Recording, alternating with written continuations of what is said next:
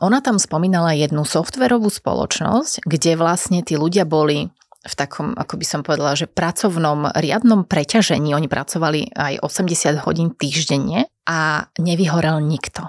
Im bolo predostreté, že 5 rokov budú pracovať na veľmi dôležitom mm, projekte, na vývoj nejakého softveru, mali veľmi jasné to, že čo ten software vlastne koľkým ľuďom pomôže, čiže mali tam ten zmysel, kvôli čomu to budú robiť.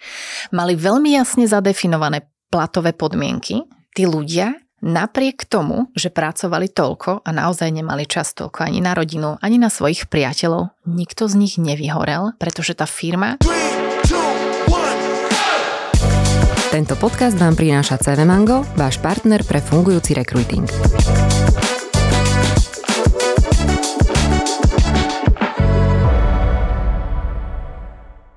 Dobrý deň, vítam vás pri ďalšej epizóde podcastu Očami HR. Dnes s Katarínou Fitala. Katka, ahoj. Ahoj Jani, ďakujem za pozvanie. A pre tých, ktorí sme možno trošku zmiatli priezviskom, tak Katka Potúčková Fitala. Katka sa vydala. Áno. Tak to sa aj rímuje, vydala Fitala. Áno, áno. OK. Uh, Katka, ty si už bola u nás v podcaste Očami HR s témami vyhorenie, toxicita a myslím si, že to boli témy, ktoré veľmi rezonovali. A prednedávno sme spustili na LinkedIn takú uh, anketu, kedy sme sa pýtali, že čo by mohla byť ďalšia téma a vyhrala téma nadmerný pracovný výkon. Popri myslím, že bola to šikana a ešte nejaká jedna, to si už nespomínam, ktorá spomenieš si? A, asi ani ja, ale nadmerný pracovný výkon rezonoval najviac. Presne tak, takže dnes sa porozprávame o tom, že čo je to ten nadmerný pracovný výkon, kedy uh, možno, že si ho môžeme aj nejakým spôsobom zamieňať, kedy je to dobré a celé si to nejako rozberieme, aby, aby naozaj sme si v tom urobili jasno a možno, že sa niekam, teda nie možno, ale verím tomu, že sa niekam ďalej posunuli. Veľmi veľa ľudí sa drží na pozíciách dlho, pretože na nich záleží. Aspoň takto to máme častokrát nastavené v hlave a robíme všetko preto, aby sme dostali nejakú takú pomyslenú odmenu, ktorú očakávame, že, že to príde.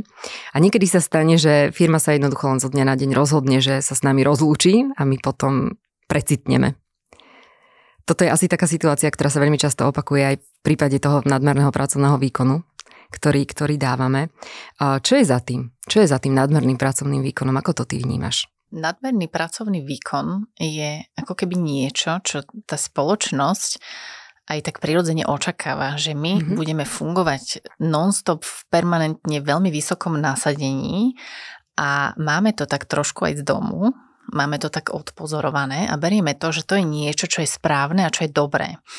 A potom sa v tej ceste, popri tom náplňaní toho pracovného výkonu, často zabudneme a namiesto toho, aby sme sa dopracovali k číslam ako 80% a 100, povedzme, že tak pocitovo, pretože ten pracovný výkon je celkom náročné uchopiť aj pre firmy a merať, tak e, namiesto toho ľudia idú na 150 až 200%, aspoň teda klienti, s ktorými sa stretávam ja, že idú do veľmi veľkých extrémov a veľmi sa preťažujú.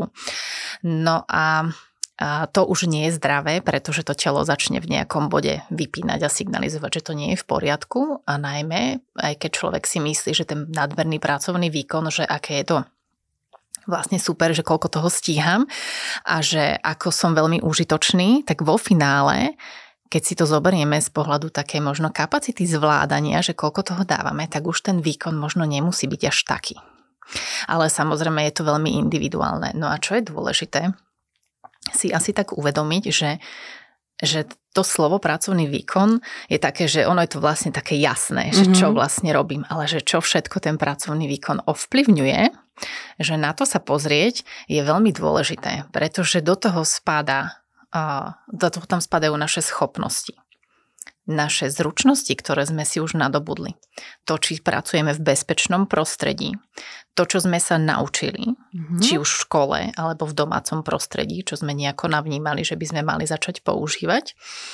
A povedzme, aký pracovný výkon by bol oceňovaný. A samozrejme, každý má svoju aj fyzickú kapacitu zvládania, že koľko vlastne toho pracovného výkonu a v akej podobe vie dodať. A zároveň my máme každý jeden zvlášť, keď si povieme slovo pracovný výkon, každému nábehne zvlášť jeho vlastná mentálna mapa, každý sa nejako inak cíti, keď si to sprostredkuje mm-hmm. cez to slovo pracovný výkon a každý má pod tým úplne iné asociácie, ale že úplne iné.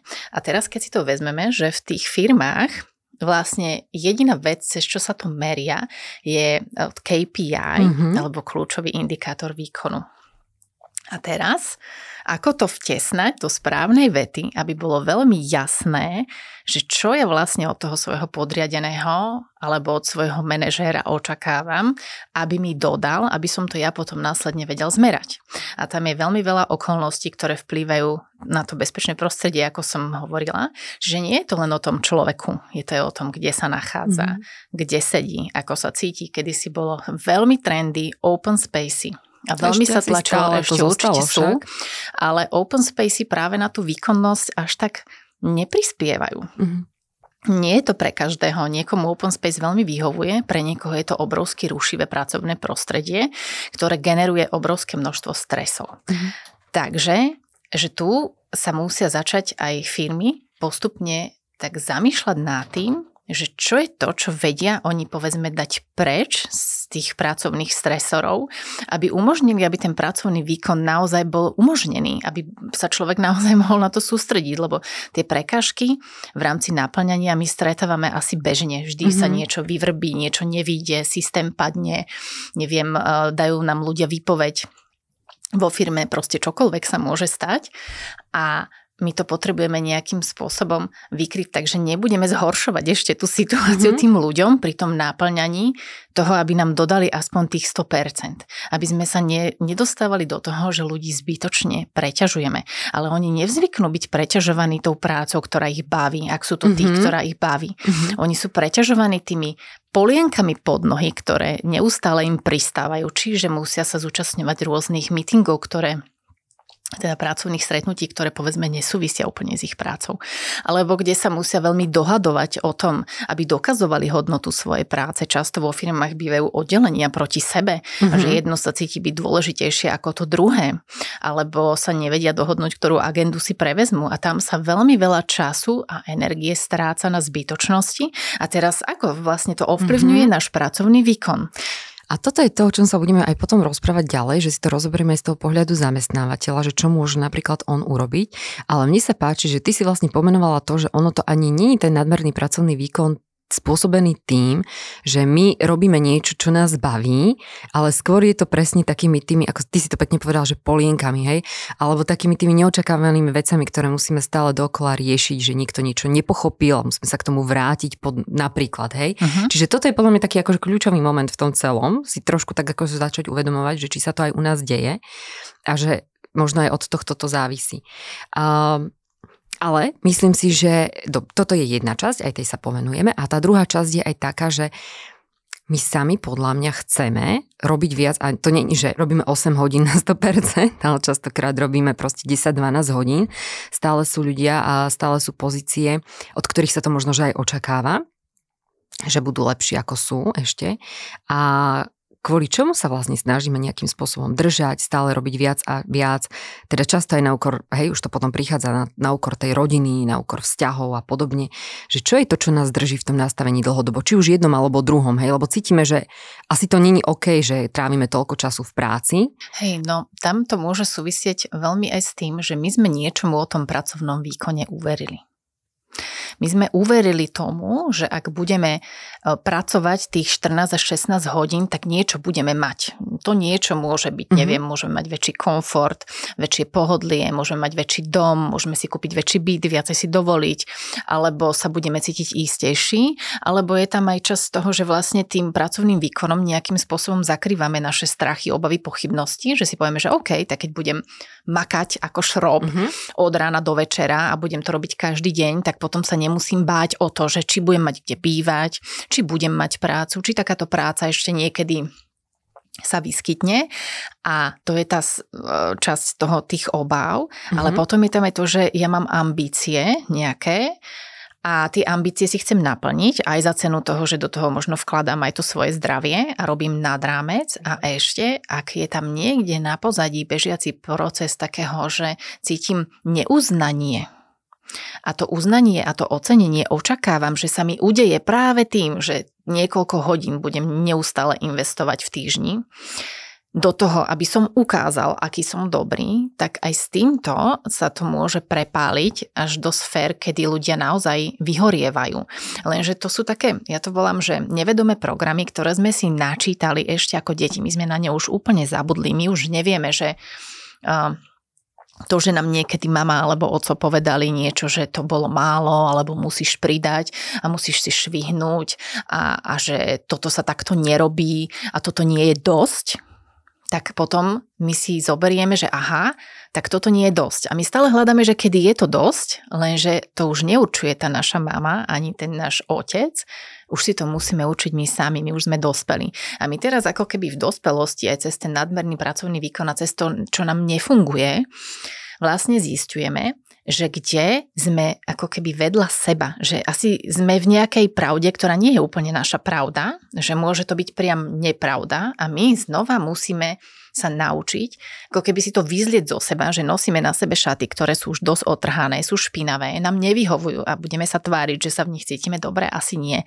Že tak tie šaty jednoducho zvlieť zo seba a obliec si nové. A to nové znamená, že si ja poviem, čo je ten optimálny čas, ktorý chcem tej práci venovať koľko tých hodín tam naozaj chcem stráviť denne a dodržať to. Uh-huh. A keď si rozoberieme to, čo vlastne tomuto ešte predchádza, lebo uh, my sa dlhodobo v tom držíme, držíme sa v tom radi, držíme sa v tom, ja neviem, máme predstavu, že to bude trvať len nejaký čas napríklad, uh-huh. hej, alebo že potom už teda príde to uznanie, alebo budeme mať ten pocit taký, že áno, dobre sme to spravili a podobne.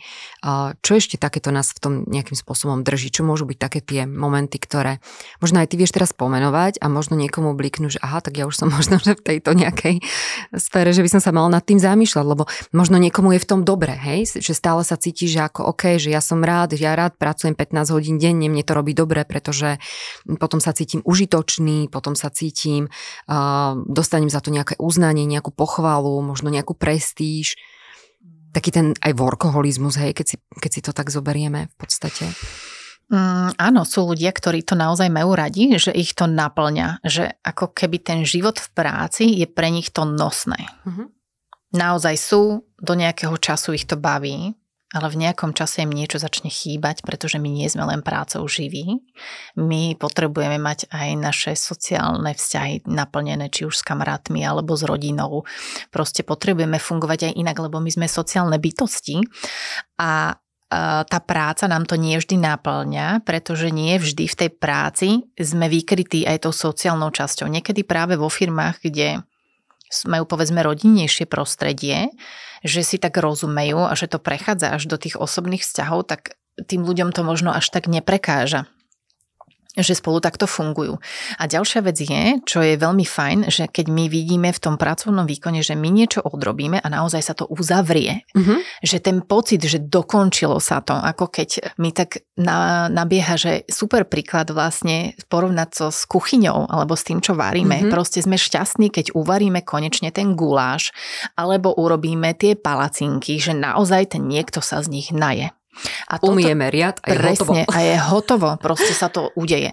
No a teraz v tej práci sa to často tak nedeje. Mm-hmm. A to... Mm, ja som, že až mi to bolo smiešne, keď som si to tak verbalizovala, keď som sa nalaďovala na túto tému nadberného pracovného výkonu, ale naozaj sa to tak deje, že príde zadanie, do firmy, trošku, e, trošku sa odbočím mm-hmm. a že príde zadanie, že neviem, uvarte guláš, tak čo urobia zamestnanci? Idú na nákup, kúpia najlepšie meso, proste kúpia zeleninu, koreniny, úplne všetko, prídu, rozkrajajú, všetko začnú robiť a zrazu príde zadanie, že už nerobíme guláš, Teraz idete robiť párené buchty, čiže úplne niečo iné, nesúvisí to s mesom a odrazu niekto od vás chce, aby automaticky ste sa prehupli do niečo iného. Čiže čo musíte? Znova musíte stráviť čas, energiu, aby ste zabezpečili suroviny na tie buchty nedaj Bože, že niekoho ešte musíte pod sebou presvedčiť, že zrazu teda nie guláš, ale buchty, takže znova ďalší čas energia. A potom znova proste už všetko máte a zrazu vám povedia, že o, tak a nebude to ani guláš, nebudú to ani buchty, budú to proste, bude to talianská fokača. A zrazu tí ľudia, to sa často vo firmách, mm-hmm. teraz cez to jedlo to prirovnávam, mm-hmm, ale, ale to sa tam áno. naozaj deje, mm-hmm. že sa to mení, hádam aj zo dňa na deň, niekedy z týždňa na týždeň a teraz čo tí ľudia majú robiť a stále nemáte ani uvarený guláš, ani dorobené buchty, ale nie ani fokača, lebo keď si na ňu kúpite tie suroviny, zrazu príde vedenie a povie, no nie, vrátime sa k tomu gulášu. No a čo sa stalo? Meso, meso už je pokazené, zelenina bola nakrájana, nefunguje a znova všetko na novo. A toto je to, čo sa často deje, že sa mrhá tým, uh, tými zdrojmi. Uh-huh ľudí, ich časom, ich energiou, ich všeličím a vo finále sa stále nevieme dostať k tomu, aby sme mali, že sme to ukončili. Čiže aj z toho sa tam môže diať, že je tam taká frustrácia. A, a ja som si spomenula na jeden príklad, čítala som ho v jednej knihe od Nespomeniem si teraz na názov, ale od Kristiny Maslach. Ona sa venuje e, výskumom e, pracovného vyhorenia. A ona tam spomínala jednu softverovú spoločnosť, kde vlastne tí ľudia boli v takom, ako by som povedala, že pracovnom riadnom preťažení. Oni pracovali aj 80 hodín týždenne uh-huh. a nevyhorel nikto. A že im bolo jasné, že prečo, ale v tej softverovej firme, že čo tam bolo vlastne to, kvôli čomu to sa to podarilo, bolo, že títo ľudia boli vlastne nahajrovaní na konkrétny čas, čiže 5 rokov myslím, že im bolo predostreté, že 5 rokov budú pracovať na veľmi dôležitom mm, projekte, na vývoj nejakého softveru, mali veľmi jasné to, že čo ten software vlastne koľkým ľuďom pomôže, čiže mali tam ten zmysel, kvôli čomu to budú robiť. Mali veľmi jasne zadefinované platové podmienky. Mm-hmm. Čiže bolo im povedané, že ak sa to podarí dokončiť, tak niektorí môžu naozaj sa stať až milionármi. Čiže tí ľudia napriek tomu, že pracovali toľko a naozaj nemali čas toľko ani na rodinu, ani na svojich priateľov, nikto z nich nevyhorel, pretože tá firma dodržala všetko, čo povedala a nechala im autonómiu. Oni mali právo sa rozhodnúť, ako ten projekt budú riešiť. Čiže všetci v tom týme boli nasmerovaní jedným smerom, ťahali za jeden povraz, mali, podporovali sa vzájomne, to nebolo, že jeden podhadzuje pole na druhému, pretože ich peniaze o 5 rokov záviseli od toho, čo do toho všetci vložia. Mm-hmm. Čiže keby sa to blokovalo, tak ako by to bolo? Čiže tým, že mali toto všetko vysporiadané, bolo to veľmi férové, čestné a otvorene odkomunikované naplánované, všetko sa dodržalo, nikto nevyhorel. Čiže ten nadmerný pracovný výkon ovplyvňujú aj tieto faktory, mm-hmm.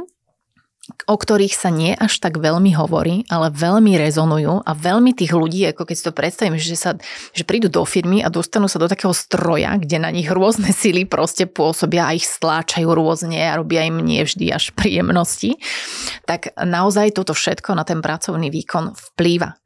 A potom to nadmerné môže práve spôsobovať to, že my vlastne strácame čas niečím, kde naša energia sa vyhadzuje do koša mm-hmm, alebo mm-hmm, do kanála, poviem mm-hmm. naozaj, že, že zbytočne. A že tí ľudia, ktorí sú nastavení na to, že ich tá práca baví, naozaj chcú dodať výsledok, tak oni z toho môžu byť neskutočne frustrovaní, zároveň stále sú motivovaní, lebo oni majú tú víziu za tým, mm-hmm. oni vedia, oni vidia tam za tie horizonty, že čo sa bude diať, niekedy vedenie až tak ďaleko nedovidí, ako vidia tí špecialisti, ktorí tomu rozumejú. Takže toto všetko na to vplýva a je zaujímavé to pozorovať, ako to jednotlivé firmy majú. Inzerujete, prehrabávate sa životopismi na pracovných portáloch, dostávate množstvo aj nerelevantných žiadostí, stretávate sa s uchádzačmi, stretávate sa s agentúrami, ale pracovnú pozíciu možno ešte stále nemáte obsadenú? My v CV Mango sme urobili toto všetko za vás. Vám už len stačí pohodlne si vybrať spomedzi preverených uchádzačov, ktorým venoval čas profesionálny rekruter. Od asistentky cez obchodníka, účtovníčku až po manažéra výroby či generálneho riaditeľa. Ak hľadáte riešenie, ktoré vám ušetrí čas aj peniaze, príďte na cvmango.com a možno už nebudete musieť hľadať ďalej. Sú nejaké typy ľudí, ktoré majú tendenciu uh, podľahnúť tomuto nadmernému pracovnému výkonu, lebo viem si predstaviť aj to, že ak sa prehúpneme aj teraz do tej oblasti, že naozaj, že tá ako nechcem povedať, že firma je na vine, hej, ale že proste, že tá firma má také riadenie, že jednoducho naozaj raz varí guláš, potom o chvíľu buchty a podobne, uh-huh. ale podľa mňa nie všetci ľudia v tom týme sú takí, ktorí pociťujú ten nadmerný pracovný výkon, lebo už sú niektorí aj tým uvedomali, ktorí si povedia, že proste dobre dosť, že ja budem takto iba na 80% robiť, ale sú nejaké typy ľudí, ktoré, ktorí majú takú nejakú tendenciu tomu podľahnúť sú, sú to ľudia, ktorí majú vysokú pracovnú morálku. Uh-huh. Naozaj, že tá pracovná morálka je spojená s tak veľkou zodpovednosťou za to dodanie toho výsledku a za tým takým, mm, ako keby v angličtine na to slovo, že ownership, že proste vlastním naozaj túto moju agendu a snažím sa čo najlepšie najlepšie som tak zaangažovaný a najlepšie chcem dodať všetky možné výsledky, že vtedy títo ľudia, či sú extroverti alebo introverti, je to v zásade jedno. Niekedy sa popisuje, že môžu to mať viacej ľudia, ktorí sú povedzme extrovertnejší, komunikatívnejší, že viacej pracujú s ľuďmi, ale uh, nemusí to byť pravidlom.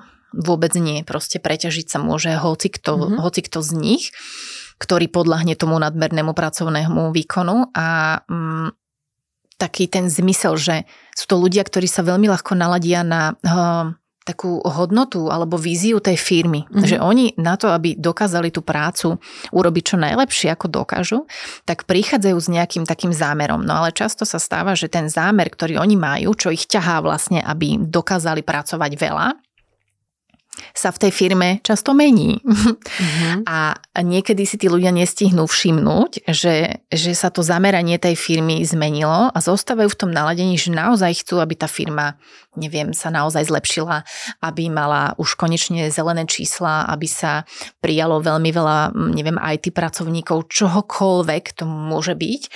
No a môžu sa v tom stratiť, že ten človek zostáva stále v tom nastavení, ktoré si zobral za svoje. Ja to beriem, že to sú takí ľudia srdciari, oni sú srdcom firmy. Mm-hmm. A no, dovolím si povedať... Ja hovorím, že som srdcom CV Mango, tak ťa počúvam tak, veľmi, dobre. veľmi intenzívne. A že, že ich hodnota vlastne nebýva až tak ocenená, lebo oni popri tom, ako veľa pracujú, tak nestíhajú, nestíhajú o tom rozprávať. Mm-hmm.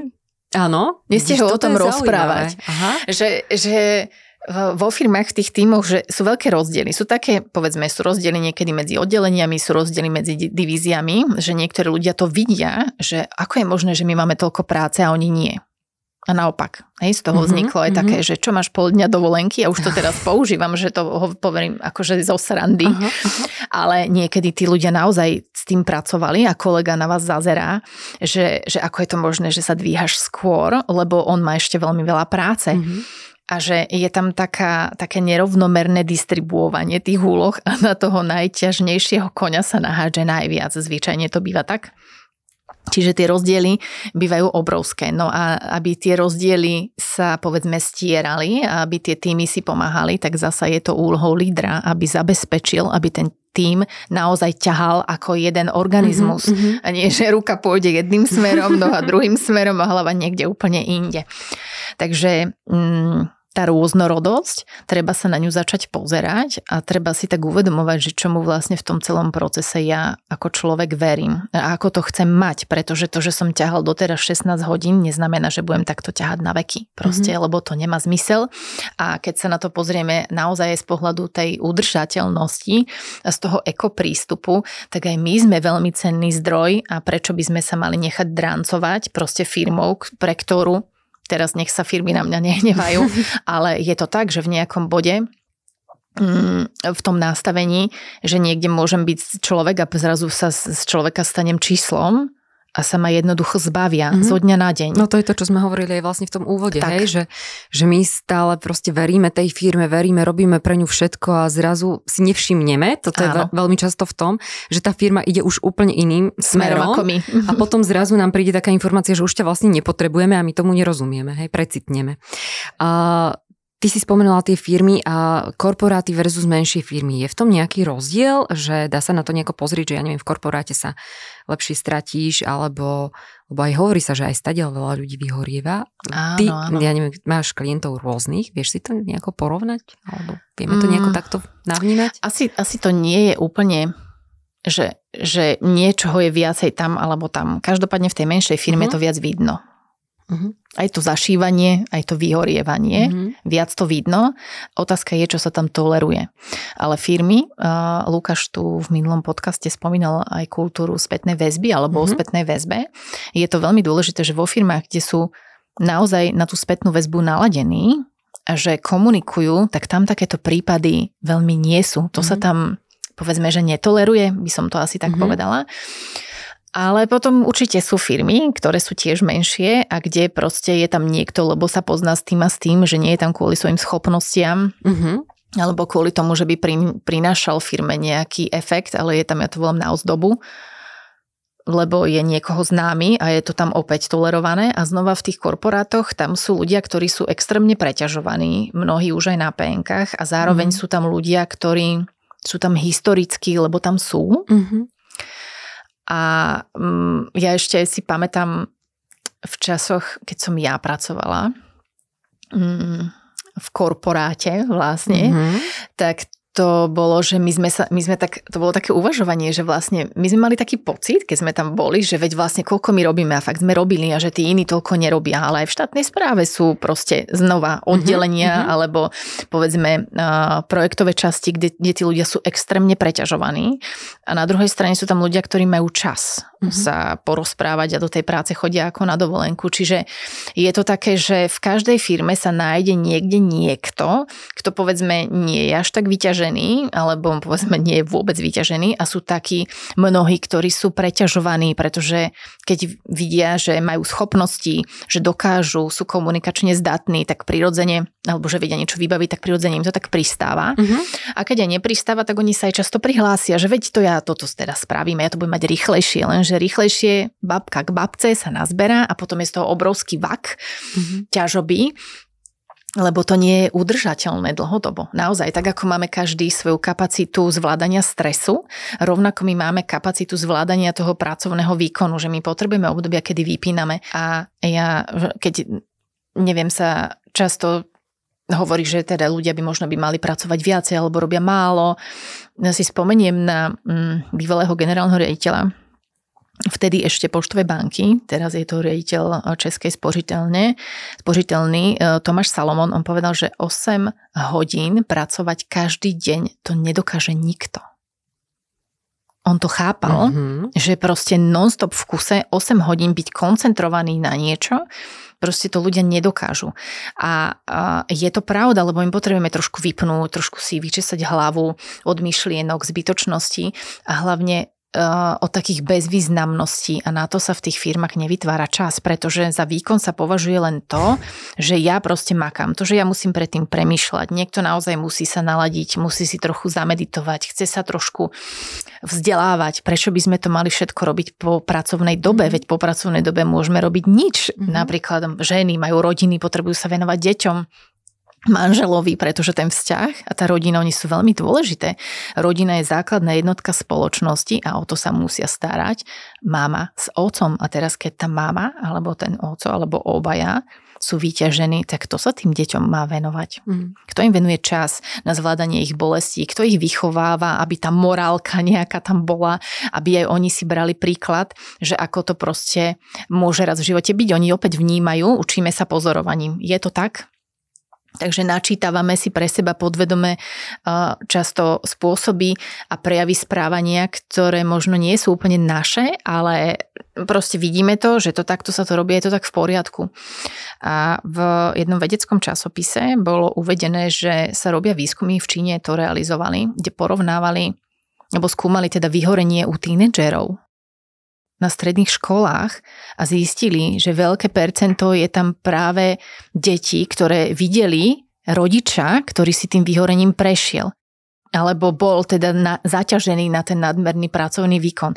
No a mm, ja občas pracujem aj so študentmi, neviem teda to pozadie rodinné, ale už aj študenti si prechádzajú vyhorením a dostávajú sa do rôznych stavov, kde naozaj prichádza často až k takým suicidálnym myšlienkam. Asi vždy tak poviem, že naozaj to stojí za to, naozaj to stojí za to sa takto preťažovať, či už v škole, alebo v práci, veď čo z nás zostane. Uh-huh. A si tiež, to si zase spomeniem na môjho otca, ktorý sa tak uh-huh. zamyslel, e, neviem, či pred rokom alebo pred dvoma mi hovorí, že vieš, ja som si myslel, že si užijem dôchodok, keď už teda dopracujem z oblasti zdravotníctva, že keď už bude hotovo a že vlastne on je chorý a že všetci jeho kamaráti, ktorí s ním robili, už zomreli, pretože prišli na dôchodok, mysleli si, že si ho užijú a každému sa niečo stalo. Takže akú to má cenu? Výstražný, výstražný prst toto, až mám zimom riavky z toho, no aj ja. hovoríš, Katka. Takže um, myslím si, že naozaj toto bude asi mm, pre veľkých takým momentom, že čo si povedal, že sa trošku možno zastaviť a trošku sa nad tým zamyslieť. Ja to trochu odľahčím teraz. Odľahčím. a ty si to aj tak trošku načrtla, že my tým, že si toho, akože keď sme tí srdciari a berieme si toho na seba veľa, a ja to aj za seba kľudne môžem akože priznať, že je to tak niekedy, tak nemáme toľko času o tom rozprávať Áno. A potom sa môže javiť, že my vlastne až toľko nerobíme Áno. a pred tými našimi nadriadenými napríklad, hej, lebo sú potom ľudia, ktorí toho až tak veľa nerobia, na druhej strane to vedia o tom veľa rozprávať, a že koľko majú oni veľa roboty a podobne. A ja by som sa ťa opýtala, že kedy treba byť taký nejaký obozretný, možno, že aj z nás, e, z pohľadu e, tých vedúcich, tých manažerov, lídrov a ako odhaliť tých, ktorí sa len tak tvária a že majú veľa roboty a rozlišovať to. Niekedy je to asi ani také pozorovanie toho týmu, že vyčleniť mm. si čas Hej, že pozorovať si čas, že vedomý nájsť... čas, pozorujem, uh-huh. čo sa tam deje. Uh-huh. Ja si to vždy spájam s učiteľkou v škôlke, ktorá, uh-huh. keď sa pozrie na to, čo sa tam, uh-huh. ako keby, ako sa tie deti uh-huh. hrajú, ako sa k sebe správajú, keby, že vedome na nich pozera, vie zasiahnuť, vie si všimnúť a rozumie tým väzbám, ktoré tam vznikajú. A na toto často, keď manažer nemá uh-huh. čas, pretože má veľa práce, ano. lebo mnoho manažerov, aj keď sú povedzme, že naozaj, že majú veľmi silné to líderské v sebe, oni cez tú operatívu nemajú čas na to, aby si sadli a iba tak boli a mhm. pozorovali mm-hmm. a išli v kľude na obed a proste si tak povedali, a že dnes proste pol dňa budem premýšľať, že mnohí na to vôbec nemajú čas a, a jedna, lebo to nie je nejako mm, v kultúre zaužívané robíš nič, tak robíš nič. Presne tak. vlastne, že si zbytočný ako keby. Prečo by som ťa mal platiť za Hej, ten čas? no jasné, tak musíš, mm-hmm. tak sa ľudia naučili aspoň sa trochu tváriť, že robia. No a tak ten manažer, keď bude pozorovať, aj on si dá taký deň, kedy bude pozorovať, čo sa v tom týme deje, kto s čím prichádza a má mm, najmä také že pravidelné porady a niekedy aj tie stretnutia, nech si učí asi to tempo jeden na jedného, kedy sa s tými ľuďmi rozpráva a overuje si. Mm-hmm. Že, že čo teda sa naozaj deje, lebo je veľa tých ľudí, ktorí rozprávajú, ale iba ústami nič nevybavia. Naozaj ten gulaš v živote v, ich podaní nie je, ani surovina nie je nakúpená. Mm-hmm. Nič, on ho má len v hlave a v rečiach. A toto sa naučiť rozlišovať je asi cez to pozorovanie opäť zapnúť všetky svoje zmysly, ktoré máme a niektoré sme aj prestali používať, lebo sa nám zdá, že len to, čo vidíme a počujeme je správne ale my musíme cítiť aj intuitívne, že či mm-hmm. niečo v poriadku je, či niečo v poriadku nie je, či nám ten človek hovorí pravdu alebo nehovorí pravdu.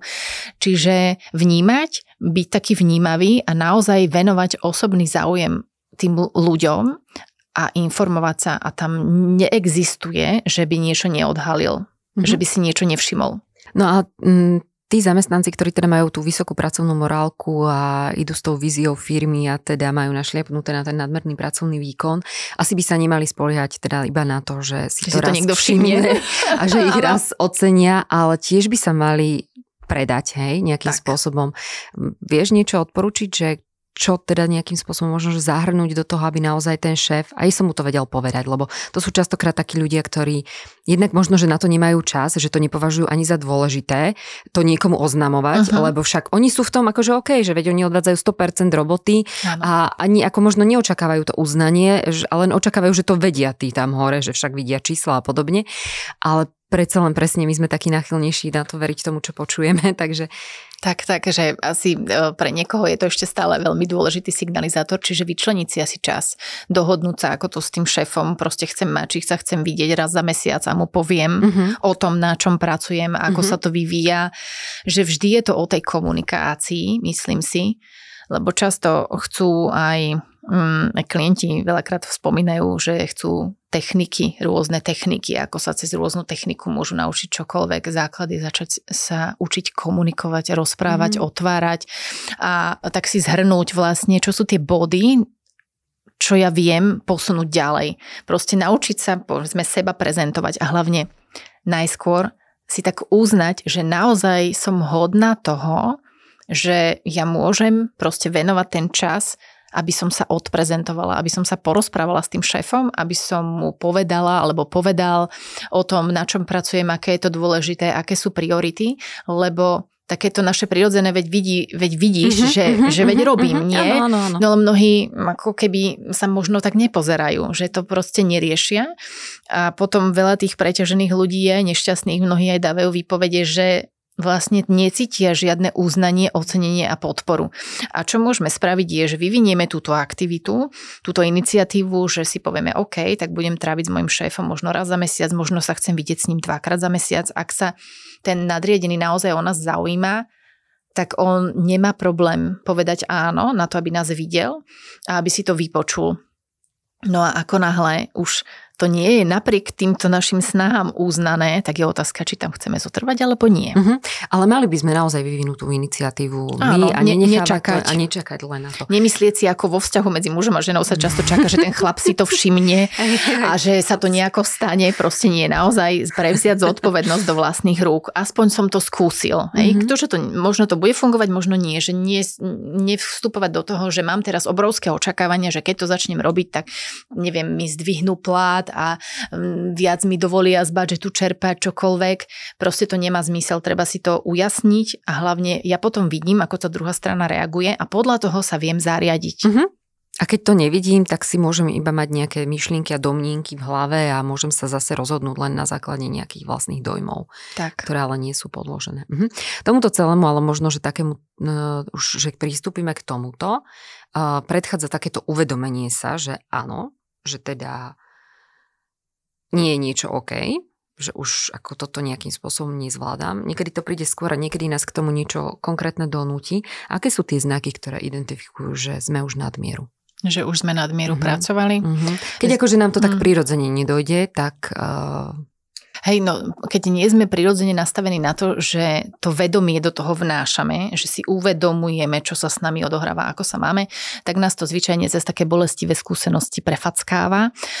A to znamená, že buď začneme svoju prácu, ktorú sme milovali, nemať radi, mm-hmm. niečom nás začne vyrušovať, proste začne to byť také nenaplňajúce, nezmysluplné, začneme sa fyzicky cítiť veľmi unavený, vyčerpaný. Čiže to Ráno už nám vlastne nechce, takéto vyhorenie. Hej, to vyhorenie tam už mm-hmm. môže, môže tam pracovať a, a, a taká demotivácia veľmi intenzívna, že cez to si to človek vie že sa mu jednoducho nechce pre tú firmu preložiť ani jedno steblo cez mhm, druhé. Mm-hmm.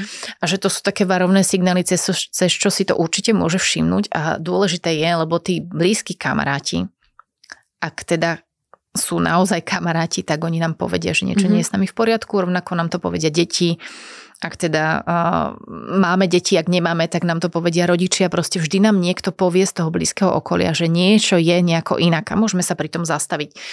Ale zvyčajne tá únava, niekedy zranenia sa objavujú, že sa... Fyzické myslíš? Fyzické uh-huh. zranenia, či už pri športe, alebo doma, keď niečo robíme, že si udrieme hlavu a rozbijeme si čelo, lebo si nevšimneme, že máme jednoducho toho dosť proste. Uh-huh a to sú také, také momenty, alebo nedaj Bože, že zabudneme, zabudneme niečo niekde, lebo už tá pozornosť, ako keby tým, tým, že ten nadmerný pracovný výkon, ak je naozaj ohrozovaný všetkými tými vonkajšími stresormi, tak naša hlava sa neskutočne únavuje. Mhm.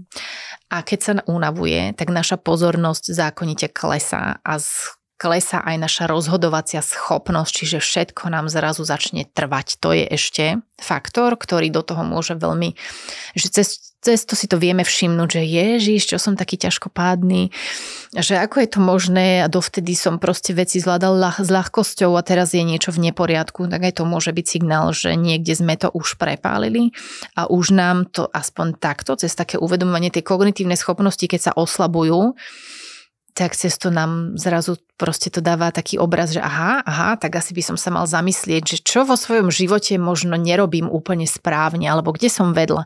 A opäť to asi nebrať, že zlyhávam, ale to sú všetko lekcie. My sme tu ako keby, ja sa smiem, že ako v jednej škole, kde stále si niečím prechádzame. Mm-hmm. Že nebrať to ako tragédiu, že bože, tu som sa potkol, tu sa mi niečo stalo, proste stalo sa, OK, postavím sa, idem ďalej. No a takým druhým uvedomením môže byť aj to, že to, čo sme si tu teraz povedali, že asi robiť na 200% non-stop nie je celkom vhodné. Tak. A že uh, ani tých 8 hodín plných sa asi nedá robiť každý deň. Tak, nedá sa. A ešte čo je super, že vlastne aj tí, aj tí moji klienti, oni vedia aj z tých vysokých percent zísť dolu. Uh-huh. Len musia vedieť, že si uvedomovať, že kvôli čomu to vlastne robia a tam, keď si to preramcujú do toho, ako to chcú, že vlastne to vie tak padnúť, že oni sa vlastne vedia dostať do rovnováhy, ale ide to cez to uvedomovanie si a hlavne kvôli čomu robím to, čo robím. Čo mi to prináša, že dávam 200%, čo z toho vo finále mám. A ono sa vlastne hovorí, že keď sa tak viackrát povedzme aj počas dňa zastavíš a trošku si vypneš tú hlavu, dáš tomu pohov, tak eh, pracuješ aj efektívnejšie.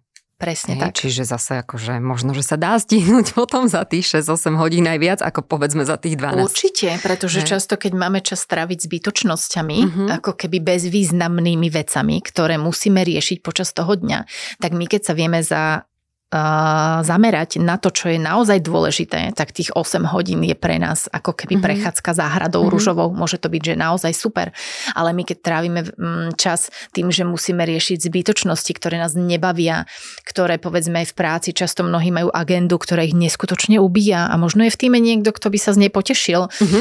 len tým, že to nie je vykomunikované a že o, nechcem vyzerať hlúpo, že teraz ja niečo neviem, nezvládam, nedávam, tak akože radšej nie a možno sa to dá úplne celé prehodiť, lebo každý sme dobrý v niečom inom. A je to A OK? To je veľa o tej komunikácii, aj naozaj o tom, čo už sme teda načetli, že treba povedzme prísť za tým šéfom a treba mu to povedať.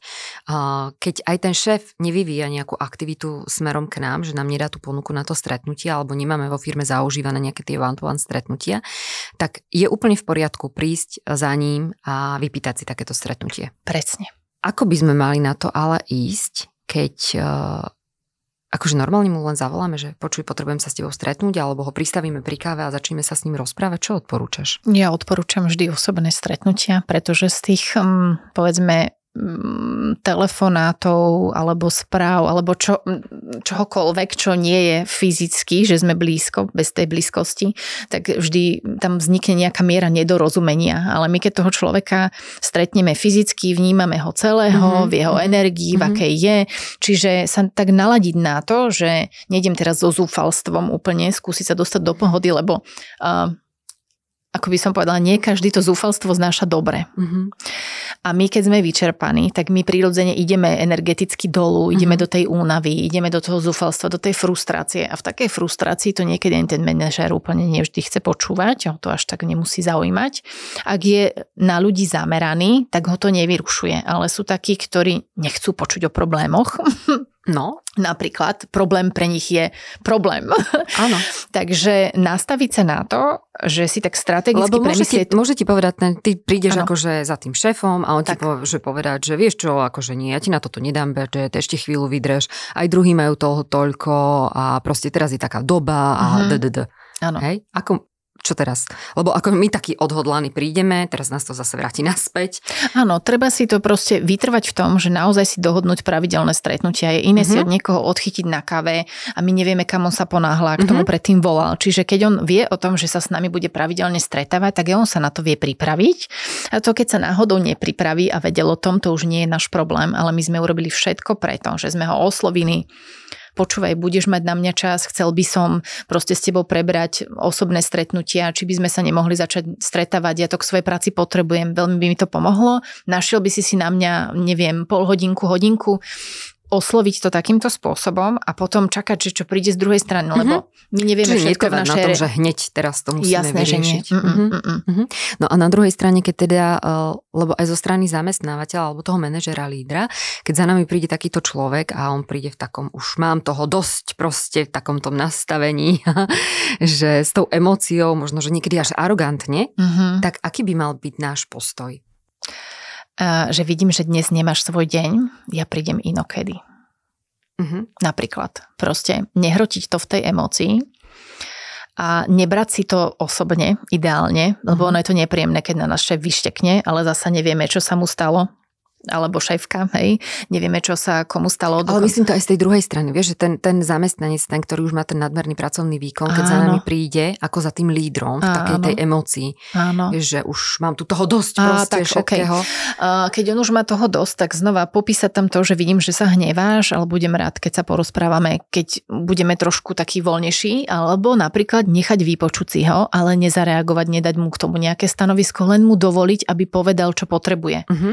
Že že síce dobre, manažer nie je terapeut, ale priestor pre vypočutie si toho, čím si prechádza, asi by si mohol nájsť. Bolo by to celkom fajn, lebo by mu to pomohlo, že on by vlastne, keď si to zoberieme, že aj ten tým alebo aj tá firma je to jeden veľký organizmus a v tom organizme sa niečo deje.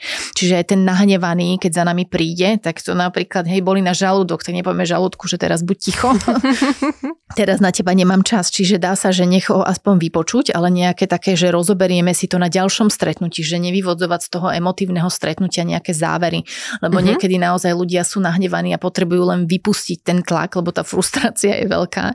Nebrať si to vždy osobne, naozaj to nemá zmysel a vždy sa k tomu vrátiť, ak sa ma niečo dotklo, tak si to dorozprávať, lebo tam veľa pochopenia môžeme získať cez to vyrozprávanie sa, ale keď sa zavzdušníme, tak s nami nehne nič a z toho potom zbytočné konflikty, niekedy aj výhazový samozrejme, mm-hmm. pretože keď niekomu niečo a sa nesadne... páčilo, že ty si aj povedala, že nechať tomu čas, hej, že najprv si vypočuť toho človeka mm-hmm. a mhm. nerobiť hneď nejaké závery, tak. ale že možno nechať tomu čas. Tak, čas Hovorí s odstupom. Sa, uh-huh, S odstupom proste poďme sa o tom porozprávať znovu, že tá práca s ľuďmi nie je o tom, že len dám ti prácu, podpíšeš zmluvu, bude ti chodiť každý mesiac výplata a celý mesiac si ťa nevšimnem, alebo celý rok si ťa nevšimnem, to nie je o tom. Tí ľudia mnohí naozaj potrebujú mm, byť videní a byť počutí. A keď nie sú počutí, často odchádzajú. A práve aj tí, ktorí sú vysoko výkonní, mm-hmm. sú mhm. veľmi lojálni. Mm-hmm po mnohých rokoch proste odídu. A počula som už to také zaujímavé kuriozity, niekedy mi prídu do uši,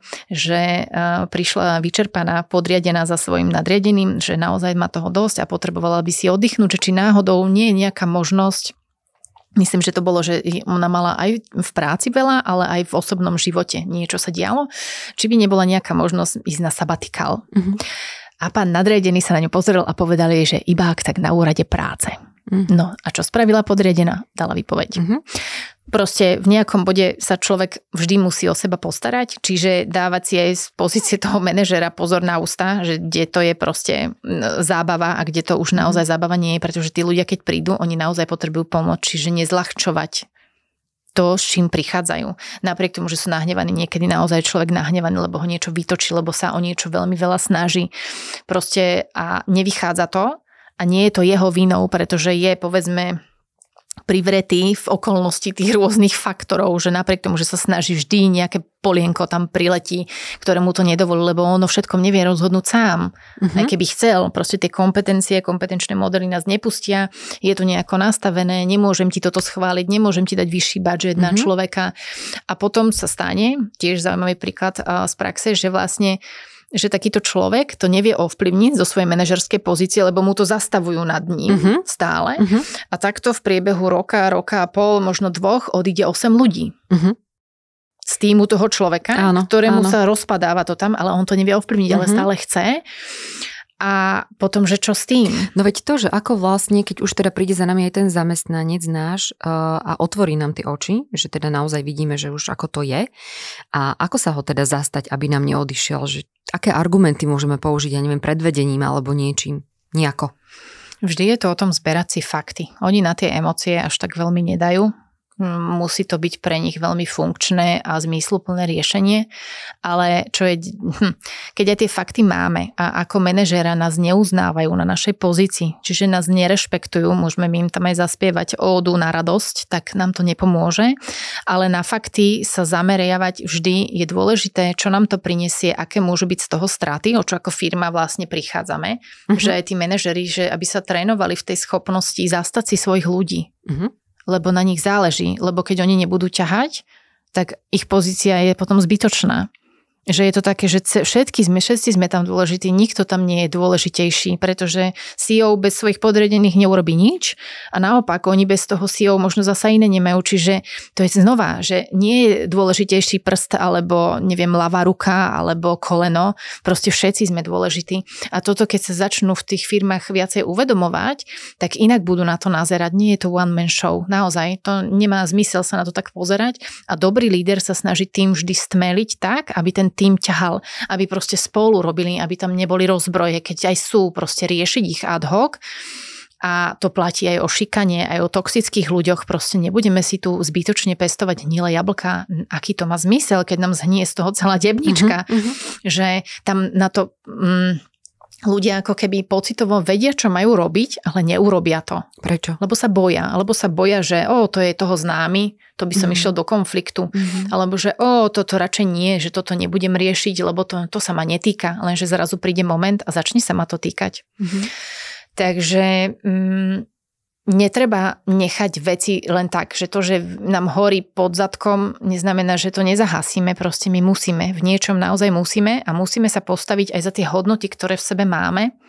A je pravda, že ešte povedzme kultúrne na to nie sú ľudia zvyknutí a stane sa, že keď si manažer zastane svojich ľudí a je povedzme viacej, že to vidno na ňom, aj emočne je v tom zapojený, že sa zrazu to zoberie niekto osobne Mhm.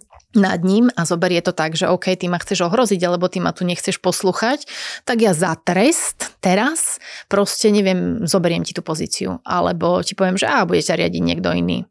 Alebo ti poviem, á, presuniem ťa na iné Mhm, oddelenie. mhm. Že môže sa to naozaj takto stať, to sa fakt v tých firmách aj deje. Nebudem hovoriť, že teraz sa to, že teraz poviem si svoj názor a všetko bude fungovať perfektne, ale zasa je to pre mňa signál, že ja na základe tohto sa viem rozhodnúť. Mám Mhm. zrazu inú možnosť voľby. OK, tak ty sa ku mne správaš takto, nevážiš si moju prácu, či som na pozícii manažera alebo o, bežného zamestnanca a proste ja sa môžem rozhodnúť, či to budem tolerovať, či sa dám presunúť na iné oddelenie, budem hľadať iné možnosti alebo odídem z firmy. Mhm. A už je, to, to beriem, že z jednej časti je to aj mm, agenda HR, aby ľudí podporovali v tom, že naozaj keď prídu s tým, že majú niekde problém, že im s tým pomôžu. Že sa nestane, že odíde 10 ľudí z týmu, rozbije sa celé oddelenie a nikto z toho nevyvodí žiadne konsekvencie. Nikto proste Mhm. nič, všetko je akože v poriadku. Mhm. Že tak No lebo hľadať tú pravdu, potom- že kde je tá Áno, pravda. Áno, áno. Hm? Však potom na hajrovanie vlastne tých ľudí uh, opäť na to oddelenie, to stojí peniaze, to sú Tak. zase výdavky naviac. Častokrát už len to zaškolenie a obnova celého toho týmu alebo prípadne vykrytie to nejakou konzultačnou spoločnosťou, to sú extrémne náklady následne. Tak ešte vyššie, ako boli tie predtým, Mhm. kebyže sú inak. A to znova Ale sa to toleruje v tých firmách. Oni si tak Zaujímavé. povedia, že akože, že OK, že však nemáme inú možnosť. Hej, dovtedy tá možnosť bola, ale zrazu už nie je, áno. Často sa to stáva niekedy aj tí lídry, že, že bojujú za to, že aby mali povedzme navýšený headcount, aby mohli mať viacej ľudí, Mhm. aby mohli ich naozaj zaplatiť, lebo na tom trhu tí ľudia dobrí sú, ale oni chcú byť ohodnotení. A keď im nechcem toľko dať, Mhm. tak potom mi príde nižšia kvalita, ale to zároveň vyťažuje človeka, ktorého musí zaučať. Áno, áno. Pretože on musí znova venovať čas, energiu a on má aj svoju agendu. Čiže toto mm, tiež ako Sa keby... prehadzuje ten nadmerný pracovný Áno. výkon zase na iných. Zasa, hej, stále a sa to tak tam vrtí Aha, a tak, čiže A, Čiže tak. Čiže tak je to, no. Uh, hej, väčšinou to tak býva, že keď uh, príde nejaký zamestnanec aj s požiadavkou povedzme na vyšší, pracov, uh, vyšší plat alebo niečo, tak mu to nie je umožnené, alebo to navýšenie toho headcountu sa povie, že na to nie je budget, že na to nie sú teraz peniaze a podobne, ale vlastne keď už ten človek odíde, tak sa to nejakým spôsobom musí nájsť. a zrazu sa to nájde. A vtedy je to to zaujímavé. nájde. Že keď Mhm. ten človek odíde, tak zrazu sa vedia na, um, aj tie počty ľudí rozšíriť, aj sa zrazu navyší budget na plat. Dovtedy to nešlo Mhm. A zrazu to ide. Čiže to je také, že, že vnímať to v tých firmách, že ako sa na to pozerám a že čo s tým ja viem vlastne robiť, ako viem tým ľuďom pomôcť, pretože pomoc sa vždy dá aj z pozície HR, že vedia proste Mhm. sa rozprávať s tým manažérom napríklad. Mhm. Vedia nájsť páky a keď nie, tak môžu znova um, môžu preto niečo urobiť aj na borde proste, alebo ísť za CEO, proste vždy nájsť nejakú cestu. Vždy to bolo tak nastavené, že tí ľudia, ktorí vystrkujú rožky, to znamená, že chcú niečo dobré pre firmu, ale iným spôsobom, ako je to povedzme, nie je to s tými ováciami, hej, ani vzťah Mhm. mm-hmm. pekný nevznikne z toho, že len sa spolu hladkáme a máme sa super, hej. Sú tam proste aj konflikty, treba si niektoré veci vyjasniť, že nie je to úplne bez práce. No a keď tí ľudia začnú byť naozaj oceňovaní a začne sa naozaj vďaka ním potom niečo hýbať, že otvoril som si ústa, povedal som, že toto mi tu nevyhovuje nevyhovuje mi to preto, nerobím to preto, aby som ťa zosmiešnil, Mhm. ale preto, aby to v tej firme fungovalo. A keď sa k tomu pripoja a začne to fungovať super a keď nie, znova ten človek sa dostáva do tej možnosti, že mám na výber, zostanem v tom týme alebo nezostanem v tom týme. Áno, ono väčšinou si tak my akože aj nahovárame ešte pred tým, že bez nás to tu nebude fungovať, keď Áno, ja odídem, tak uh-huh. firma skončí no. a ja odídem a firma ide ďalej. Proste Presne. vo väčšine prípadov to tak je, že sa vlastne nič úplne závratné nestane.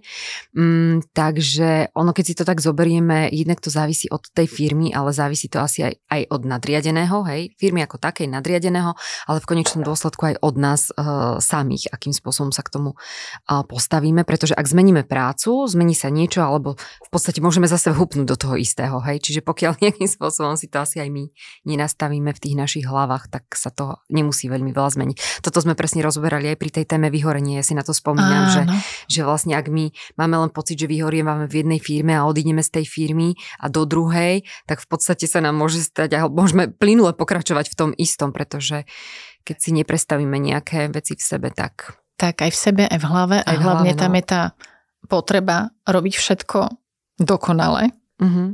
Je dôležité si uzvážiť, že ako veľmi dokonale to chcem. Na jednej strane tá dokonalosť je dôležitá, lebo aj ten guláš, keď chceme jesť, tak chceme, aby nám chutil uh-huh, prirodzene, uh-huh. hej? Alebo legislatíva, keď niečo prináša a chceme to dotiahnuť do konca, tak znova ten perfekcionizmus je tam veľmi žiadaný. Uh-huh a rovnako je žiadaný pri účtovníkoch alebo pri ľuďoch, ktorí robia výplaty. Proste tiež mm-hmm. nechceme, aby nám výplata kolísala hore-dole. Čiže perfekcionizmus je super, ale v niektorých momentoch je dobre z neho ubrať. Mm-hmm. A si vedieť povedať, že v ktorých. Že a, si to tak hej. vyladiť podľa seba.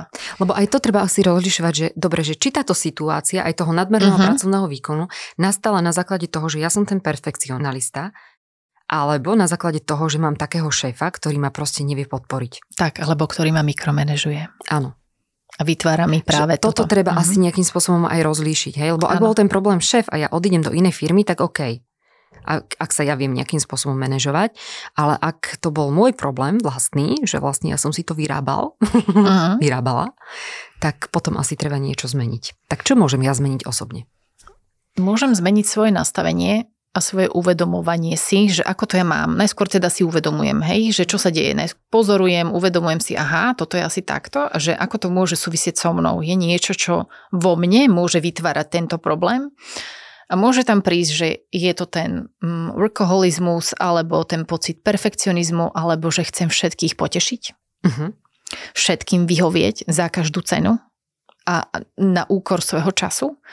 A že alebo že kde vlastne, alebo som veľmi zodpovedný a beriem si tú zodpovednosť tej firmy na svoje plecia, to naozaj nie je úplne nutné, že nájsť si proste také tie momenty, že čo je to, čo mi tam vlastne priťažuje a robí mi ten tlak. Lebo Uh, niekedy, to je inak zaujímavé, môže to tiež pomôcť asi k niečomu si uvedomiť a ja som to asi aj spomínala v jednom podcaste, že aj tie molekuly strachu a pochybnosti existujú a tí ľudia, ktorí ich cítia, ich ako keby podvedome, sa tam vnoria do tých našich, e, povedzme, slabých miest, do tých našich achilových piet. Takže ak máme tendenciu vyhovieť, tak to potom nás volá k tomu, budujme si nastavovanie zdravých hraníc. A zdravá hranica neznamená, že tu je úplne čiara a teraz cez, cez to nejde vlák, lebo v niektorých bodoch ja si môžem dovoliť tam mať tú flexibilitu a prečo nie, ale nastavujem si to ja. Uh-huh. A ešte, nedaj Bože, keď verím tomu, že iba ja to viem najlepšie, a nikto iný, iba ja to viem spraviť najlepšie. Áno, niektoré veci áno, ale že či naozaj až všetky. Uh-huh. Že si to tak reflektovať, že OK, toto si uvedomujem a toto si zreflektujem, ako to v sebe mám. Lebo to okolie vždy niečo zrkadlí z nás. Že pozerať sa na to, že čo ja vlastne tam v tom odraze vidím, čo z toho môže byť moje. Je to moja neistota? Je to môj strach? Strach o čo? Mm-hmm. O čo sa vlastne Ako bojím? konkrétne to mo- nás zrkadlí to okolie? Vieš dať nejaký konkrétny príklad, aby sme si to tak vedeli? Napríklad asi to bude najzrozumiteľnejšie um, možno pri tých toxických osobnostiach, že keď ich stretneme, oni stretávajú ich často ľudia, ktorí sú ľudia s dobrým srdcom, sú otvorení, sú veľmi ochotní, chcú veľmi pomáhať, chcú byť pre každého, chcú vypočuť a často sa povedzme spochybňujú, hej? spochybňujú, lebo uh, a ja mám prirodzenú tendenciu sa spochybniť v tom, že či teda som to dobre povedala, mm-hmm. či som to mhm. dobre myslela, že si to tak reflektujem. No a taký človek sa môže pri mne cítiť strašne super, lebo on zrazu bude skúšať moje hranice, že kam mm-hmm. až môže zájsť. Mm-hmm Čo všetko odo mňa môže chcieť? No takí ľudia budú si nárokovať môj čas, môj priestor napríklad, alebo budú chcieť, aby som niečo za nich spravila a cez toto si to viem vlastne všimnúť, že mi niekto zrazu dodáva, že vieš čo, ty urob za mňa tieto tabulky, alebo ty tu buď vždycky k dispozícii, lebo ja to neviem urobiť, alebo vieš čo, ty to vieš lepšie a že tam vnímame, že ten človek povedzme odborne vôbec nie je zdatný, ale mm. nás využíva na to, aby sme my mu túto časť nejakým spôsobom naplnili aj na nás, či si necháme toto so sebou robiť. Čiže povedať, že nie um, už nebohý uh, Vladimír Svoboda, on mi na to tak hovoril, že sa s tým tiež stretol a neviem na akom mieste, ale že ho nie že poprosili, ale že či by nenosil kávu. Uh-huh.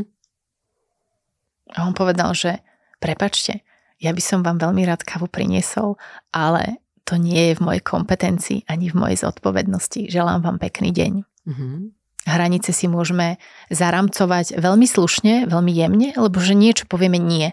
A tým, že otvorení ľudia, komunikatívni a takí, čo sa snažia vyhovieť, hovoria na veľa vecí áno, ale len si dovoliť nechať priestor na to, že rozmyslím si, ja si to nechám na seba uh, pôsobiť, že či to kapacitne zvládam, či to proste bude fungovať a potom sa k tomu vyjadrím. Často aj na uh, bordoch vzniká veľa nedorozumení, lebo chcú tam od nich hneď počuť, aby povedali áno, nie, áno, nie, ale keď nemajú situáciu navnímanú a môžu sa rozhodnúť aj nesprávne, môžu slúbiť niečo, čo zbytočne zasa zaťaží mm-hmm, tým mm-hmm, dolu. Mm-hmm. Čiže to vieme aj my sa zaťažovať cez takéto, že áno, áno, áno a potom si poviem, ježiš, veď ja nemám čas, ježiš, veď toto sa mi nedá. Čiže vnímať seba a nenechať si so sebou robiť to, čo mi nie je príjemné. Nemáme čas, nemáme čas potom tráviť čas s rodinou, oddychovať napríklad. Presne. Toto je také veľmi časté, nemám čas ísť cvičiť.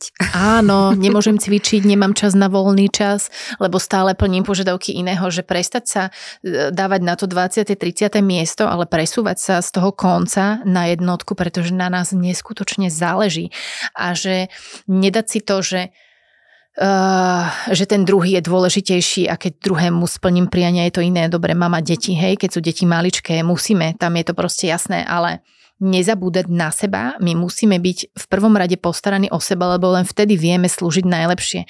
Napríklad lekár veľmi potrebuje, má veľmi dôležitú prácu, alebo aj keď operuje a on potrebuje sa koncentrovať, sústrediť, on si musí oddychnúť, aby mm-hmm. sa mhm. vedel dobre rozhodnúť, aby dobre učil diagnózu, aby dobre zašil napríklad ruku. A keď on bude veľmi vyčerpaný, a teda mnoho lekárov vyčerpaných je, tak uh, to niekde bude vidno. Mm-hmm. Čiže veľmi sa treba o seba starať a nie je len práca lekára dôležitá. Je ano. dôležitá každá jedna práca, ktorú človek vykonáva a v každej jednej práci záleží na tom, kto sme my a čo vlastne zo seba dávame. Lebo keď sme oddychnutí a motivovaní, vieme byť lepšie zaangažovaní do toho, čo nás čaká, čo chceme, aby firma dosiahla. A ako náhle sme v strese, sme podraždení, nepríjemní a keď to v práci udržíme, tak potom si to vyhodíme, tú nepríjemnosť doma. A ja si myslím, mm-hmm. že tí najbližší, ktorí s nami zostanú, aj keď náhodou sa stane, že nás tej práce ako to číslo vyhodia, mm-hmm. oni sú tam vždy pre nás a majú nás bezpodmienečne rádi. Že na nich veľmi záleží, že veľmi si to tak držať a, a nenechať sa prevalcovať niečím, čo nie je uh, dôležité. Bože, až som sa dojala. Počuvaj, no, to, hovorím. to bolo krásne. až som sa dojala. Hej, ja ťa tak no. počúvam a určite aj naši posluchači nás tak počúvajú. Takú radu nám dáš, ako konkrétne by sme mohli teda zaviesť ten oddych do svojho života. Uh, ja si spomínam, že keď sme boli spolu na konferencii Hero, uh-huh. uh, tento rok, 2023, Áno. tak uh, Viktor Schiller, on spomínal, že častokrát robím aj takú chybu, že na úkor spánku sa snažíme akože nie oddychovať, ale napríklad športovať, že teda prídeme, mňa to, u mňa to tak zarezonovalo, že prídeme unavení domov z práce, ale máme to v hlave ešte, ešte treba akože vypnúť, treba oddychovať, tak ideme si ešte zabehať, potom skracujeme napríklad tie hodiny spánku na nejakých 4-5 hodín, že to nám stačí. A mňa to tak zaujalo, že on vtedy povedal, že toto ako, ako je dobrá cesta, že dôležitý napríklad je veľmi ten spánok, ktorý sa, ja si myslím, že v dnešnej dobe veľmi podceňuje. Áno. Ale, ale ako to teda tak nejak zvládnuť, aby, aby sme chodili aj cvičiť, hej? Že ako si to tak nejak nastaviť, že aby sme povedzme boli aj v tom športe aktívni, aj mali dosť času spať aj všetko. Aby sme vlastne všetko vykryli. No, vlastne je to taká, že, je to taká hra, no základ je dobre spať. Uh-huh. Že základ je naozaj dobre spať. Ten spánok do polnoci nás najviac regeneruje. Uh-huh. Dovoliť si ho, preto aj deťom, deti musia chodiť spávať skôr, aby boli oddychnuté, aby boli vnímavé. Naozaj je to tak, že do polnoci je dôležitý do polnoci, ten spánok? Do polnoci sa musí udiať nejaká časť, nejaká hej, časť, že buď od 9 do polnoci, alebo od 10 do 12. Áno. Vtedy to telo najviac regeneruje. Uh-huh. A to keď mu dáme, tak vlastne do rána sa môžeme cítiť lepšie. Hej? No nie každý niekto povedzme sa zobudí unavený aj napriek uh-huh. tomu, ale to už môže súvisieť aj s inými ano, faktormi, hej, hej, hej. ale že dopriať si určite spánok a že začať si, že nebrať teraz, že mám, neviem, 10 vecí, čo idem teraz robiť po novom, zdravo a tak, postupne ich pridávať, že OK, tak teraz sa zameriam na to, že aby som išla spať v dobrom čase, čo je pre mňa dobrý čas. Povedzme, niekto si povie, že OK, tak idem spať o 11. o pol 10. a pozorovať to, že stačí mi to, Nestačí mm-hmm. mi to, alebo idem radšej o mhm. desiatej, mm-hmm. že si to proste tak sa s tým zahrať, zaexperimentovať, že ako sa to vlastne mne najviac páči. A niekto napríklad ráno rád vstáva skôr, mm-hmm. že o mhm. piatej proste môže fungovať a ide si začviť, zacvičiť ráno. A niekto zasa potrebuje po práci. Takže nájsť si takéto, že kedy to je pre mňa fajn a pre mňa napríklad, to som si našla ja milujem pilates, ale mm-hmm. nejako proste tá hodina bola pre mňa taká náročná. A ja som našla, že existujú cvičenia, ktoré trvajú, neviem, 15 až 20 Pošleš minút. Mi to. Áno. A je to mega super, uh-huh. lebo mám pocit, že som niečo spravila. Áno. Síce v online som si zasvičila a si hovorím, no a čo? Mne to neprekáža, uh-huh. nemusím ísť za každú uh-huh. cenu niekam inám a že je to veľmi také osviežujúce uh-huh. pre ten deň. Uh-huh. A že to si môže vlastne niekto zasvičiť aj počas dňa, ak pracuje proste hybridne, že sa uh-huh. musí prepájať a prečo by si nemohol cez obec zasvičiť. Uh-huh. Veď je to super. Ako keby, keby zamestnanci mali možnosť túto časť zahrnúť do práce, oveľa ľahšie by sa im dýchalo akože oveľa ľahšie, že majú možnosť proste fungovať inak. Um, toto inak ale je dobre. Ale napríklad aj tie niektoré krajiny, hej, ktoré majú tú poobednejšiu siestu, ja napríklad, ja to zbožňujem. Ja mm-hmm. zbožňujem, keď si môžem po obede 15 minút pospať. Akože fakt. A uh, ako robím to, a keď sme, tak v práci si nelahnem na klávesnicu, hej, to je jasné. Ale keď mám home office, akože doprajem si po tom obede naozaj, po tej obednej pauze takých 15 minút a vie to tak človeka nabudí, neviem, či sa to ráta do tej polnoci, do toho polnočného Do polnoci nie, ale do regenerácie určite, lebo telo sa vlastne zreštartuje odštartuje, zoberie, proste mhm. spracuje mm-hmm. tie zážitky a ako keby sa, ako, ako keď mobil dáme na nabíjačku, mm-hmm. aj my sa mhm. tým dáme na nabíjačku. Mm-hmm. Len, že si to uvedomovať aj cez ten, cez ten svet, ktorý my bežne zažívame, že to, čo sa deje, aj my sa musíme nabíjať, nie iba vybíjať. Mm-hmm. No a to nabíjanie je dôležité a je súčasťou toho pracovného výkonu, lebo inak ho nepodáme. Ja som ešte nevidela kobilu bežať dostihy 2, 365 dní v roku. Hej? To proste neexistuje. Ona mm-hmm. musí regenerovať, lebo mm-hmm. inak by chudia zomrela. Takže aj pre nás ľudí je to také, že vyberať si, a to znova, že možno sa na to pozerať, že cesta zdravia a cesta, teraz poviem extrém, slovo smrť, ale ako dobre stres, že vyberať si, že kam nás to vedie. Že či do zdravia, alebo do toho opaku a že si to tak zastaviť, OK, že čím teraz si pomáham. Toto ma teraz posilňuje, alebo ma to veľmi oslabuje. A to potom súvisí ten nadberný pracovný výkon aj s tým, že sa stretávame s nesprávnymi ľuďmi v nesprávnom čase. Chodíme na networkingy, ktoré nepotrebujeme. Veľmi krásne to popisuje, nespomeniem si meno autora, ale kniha Esencialista akokoľvek, ktokoľvek so mnou to veľmi rezonuje, naozaj prestať robiť zbytočnosti a ušetríme si toľko času, ktorý možno predtým sme ho nevedeli nájsť na to cvičenie alebo len rozhovor s dieťaťom, mm-hmm. ale zrazu si ho proste nájdeme, že to ide oveľa jednoduchšie. Takže pomáhať si ako vieme a postupne implementovať aj to cvičenie, že nájsť si najskôr jednu vec, kam ju včlením, zabehnúť a pridať ďalšiu postupne, aby sme sa neodradili, že nebrať to, že teraz musíme ujsť milovými krokmi, proste z Bratislavy do Košíc sa nedostaneme tiež že tam preletíme zrazu, ale ideme tam postupne. Takže si to tak zobrať, OK, robím jeden dôležitý krok pre seba a ešte dôležitejší pre ľudstvo, pretože keď ja budem oddychnutý, budem menej nervózny, menej nervóznych ľudí bude okolo mňa, pretože to sa šíri, aj dobro sa šíri, tak ako sa šíri uh, zlá nálada. To u nás doma ja sa smejem, že, že niekedy si nemôžem dovoliť mať ani ten svoj klasický PMS, lebo moja nálada ovplyvňuje všetkých. Mm-hmm. Že ty si si ako taká rosnička, ty ovplyvňuješ náladu rodiny. No a čo potrebuje rodina mať oddychnutú, usmiatú, spokojnú mamu. A keď je mama, potom je už aj ten muž, hej, že sa to tak nejako deje. No v niektorých rodinách to možno majú inak, ale že nezabúdať na seba sme veľmi dôležití. Amen. Amen. Toto akože bolo úplne, že sme veľmi dôležití a pri tomto by som aj teda nejak ukončila. Urobte si, naši milí poslucháči, taký možno, že uh, si to dajte tak na papier, že, že čo sú všetky tie veci, ktoré zvládate cez ten deň a vyškrtajte možno niečo, čo tam nie je až také podstatné. Ja verím tomu, že keď si to dáte možno aj na ten papier, tak vám to veľa povie. To je krásne, Jani o tom. Uh, ja sama idem do toho hneď, lebo naozaj nech sa nám žije ľahšie a nech, uh, nech sme uh, tu nie len teda pre tých druhých, ale aj pre seba a aj pre tie naše rodiny. Ja ti veľmi pekne ďakujem, Katka, za dnešný deň, za to, že si k nám prišla do Trenčína, že sme sa mohli porozprávať o takéto veľmi dôležitej téme, podľa mňa, ktorá rezonuje asi s každým jedným z nás v nejakej fáze života. A prajem ti pekný deň Ešte krásny zvyšok eh, leta, alebo vlastne my to vysielame v septembri, tak krásny eh, začiatok školského roka. Ďakujem veľmi pekne, to sa bude hodiť. O chvíľku začnú prichádzať e-maily zo školy. No, no, no, začne nám blikať EduPage, takže tešíme sa na to.